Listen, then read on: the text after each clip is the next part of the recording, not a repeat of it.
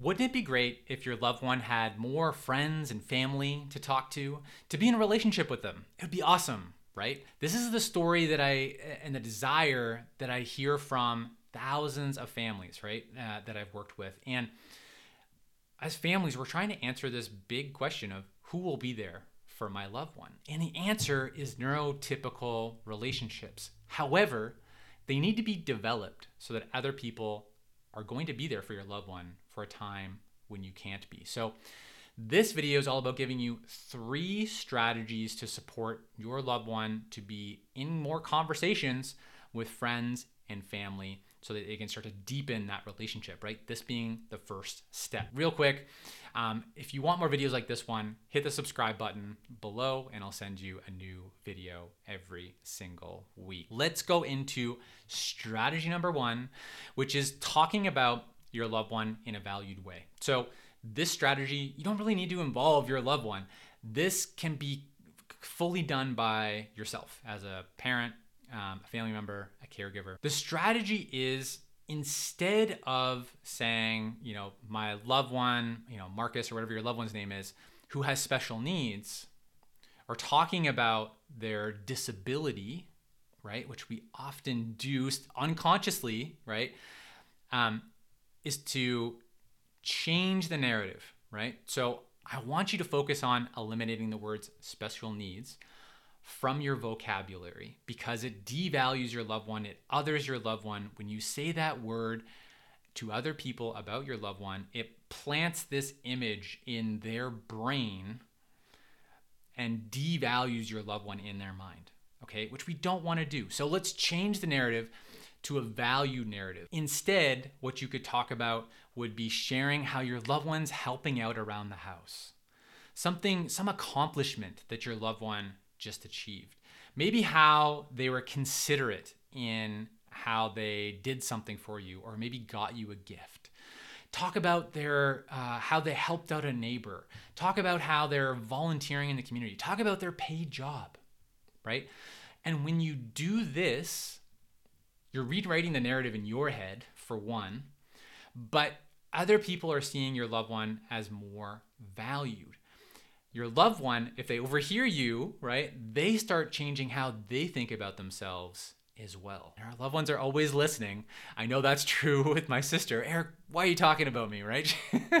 so, um, the additional thing when you do this, in terms of linking it back to uh, helping your loved one have conversations with people and be in relationship with people, is that when you talk about those values, th- valued things, it gives other people something to talk about with your loved one. Your love people are going to want to ask your loved one about you know how they're helping out at home or that uh, how they're contributing in community, right? So, um, and your loved one's going to want to talk about those things. So that's strategy number one to talk about your loved one in a valued way. Now, strategy number two. So this one's going to involve your loved one. and it's to practice starting conversations. We often use these kind of small talk conversation starters. How's your family doing? Enjoying any hobbies lately? How's work going? You still going to the gym? Support your loved one to develop these easy conversation starters um, so they can enter into those conversations. And you might want to help them practice or role play using those conversation starters as well. If your loved one doesn't speak, or uh, maybe they're not using kind of those words in, in those conversation starters, maybe they use a communication device, you can program these conversation starters into the communication device to help your loved one to be um, starting these conversations. Strategy number three is to use social stories. And a, a social story is just a story that exemplifies um, and tells out a social situation. So, a common um, use of how I see people using social stories would be to go to an appointment, such as to go to see the doctor. Maybe where something, a situation that might feel overwhelming or cause anxiety. And these social stories is um, a picture, pictures and, and maybe written, definitely written words, um, and maybe pictures of how that situation is going to unfold. Like, what does it look like to go to the doctor? What can you expect, right? What's kind of typical of a doctor's visit? And a story around that.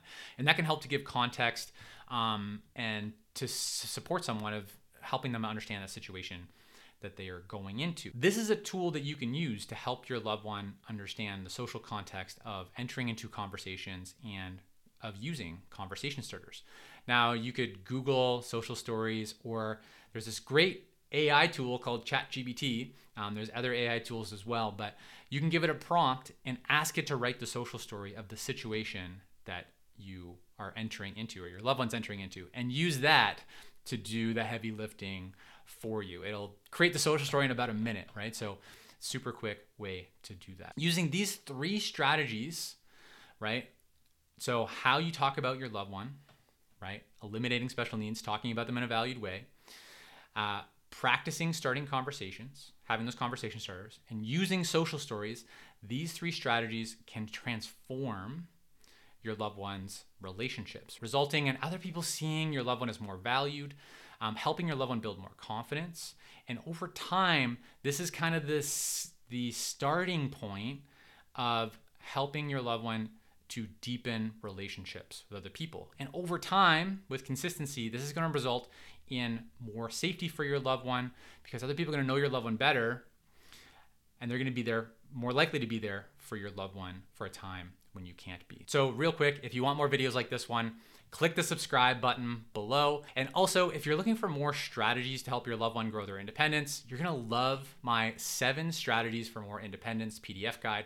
Scroll down uh, below the video, and in the notes, you'll find a link to click download to get your free copy. I'm Eric Goll. Together, let's take a small step forward.